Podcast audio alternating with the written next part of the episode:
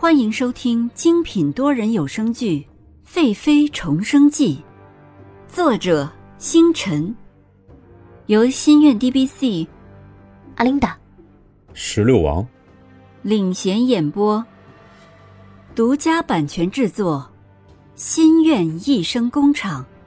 欢迎您订阅收听。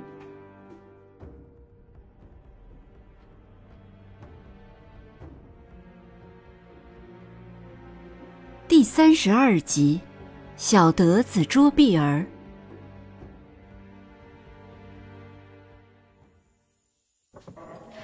海棠和绿儿退下，绿儿便把这来龙去脉跟海棠吐露了一遍。于是海棠和绿儿商量此事。果不其然，碧儿终于忍不住，半夜的时候偷偷的从偏殿溜出去，去了淑华殿。淑华殿的丫鬟见是碧儿，忙通报了蓝静怡。今夜皇上忙着整理奏折，陪蓝静怡用完晚膳就回养心殿了。蓝静怡无聊的躺在美人榻上，熏香叫丫鬟按摩。听见碧儿来了，马上起身让她进来。进来的碧儿看见兰妃穿着乳黄掺杂淡蓝色的缎裙，腰间一根彩链其上或串或镶嵌着许多珍宝，华美耀眼之极，无比的雍容华贵，说。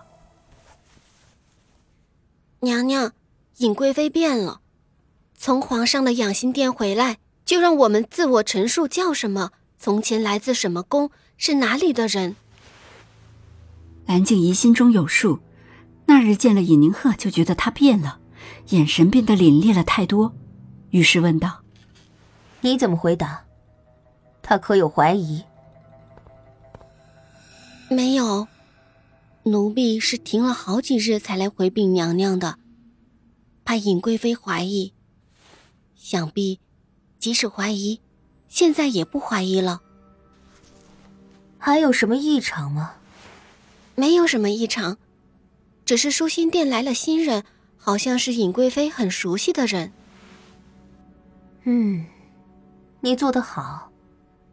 思琪，赏。碧儿拿了赏钱，连忙退了出来。蓝静怡眯着眼睛，即使你尹宁鹤变得厉害了，还能比得过本宫？看本宫怎么收拾你！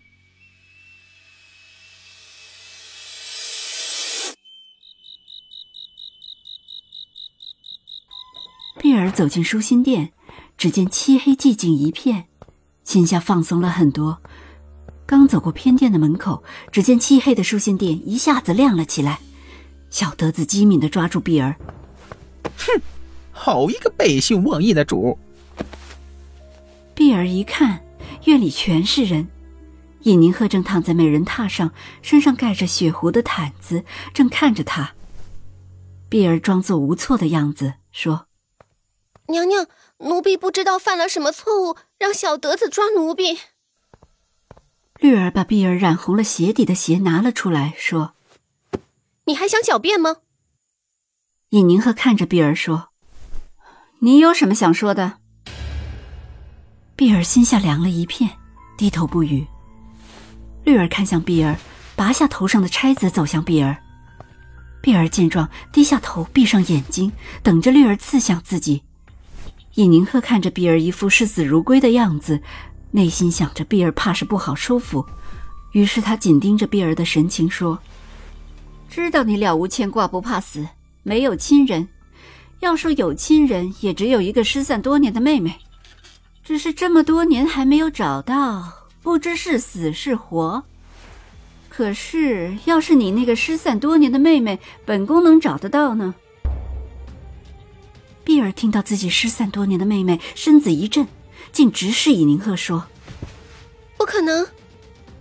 哼，不可能！你妹妹胸口有一颗红痣，有家族病，每当换季就会咳血几日。这不是你妹妹吗？你把她怎么样了？本宫要把她怎么样，那就看你了。”碧儿听了，心中已经知道是什么意思，于是说道。只要妹妹活着，我愿意听从娘娘指使。我要的不是指使，而是对我忠心。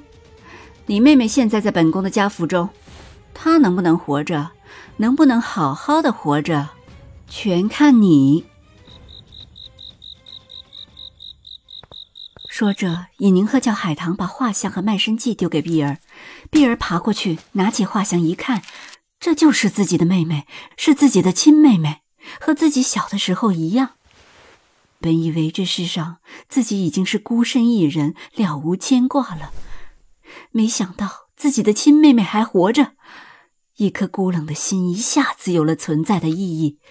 又拿起卖身契，趴着跪到尹宁鹤的身下，说。从今以后，奴婢的命就是娘娘的了。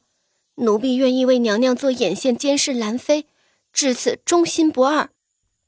好，本宫就是喜欢聪明的人。说完，又眼神看了一眼绿儿，绿儿把碧儿扶了起来。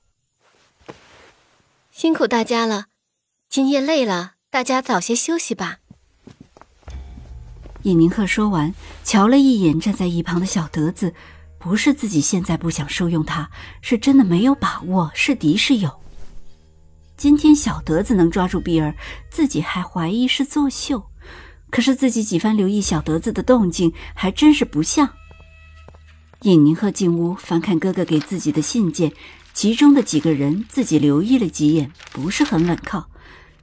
他拿着小德子的信件，又仔细的查看，沉思。翠萍端着铜盘和软锦巾，要为尹宁鹤更衣入寝。看着尹宁鹤犹豫的样子，说：“娘娘，奴婢斗胆举荐小德子。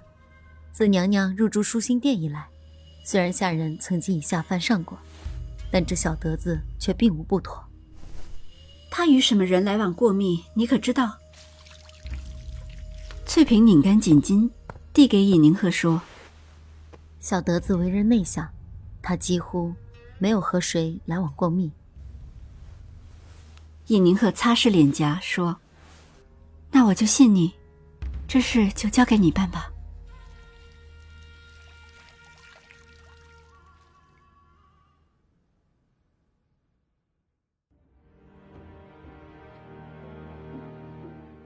本集完毕，欢迎您点赞、打赏、订阅、好评，我们下集再见。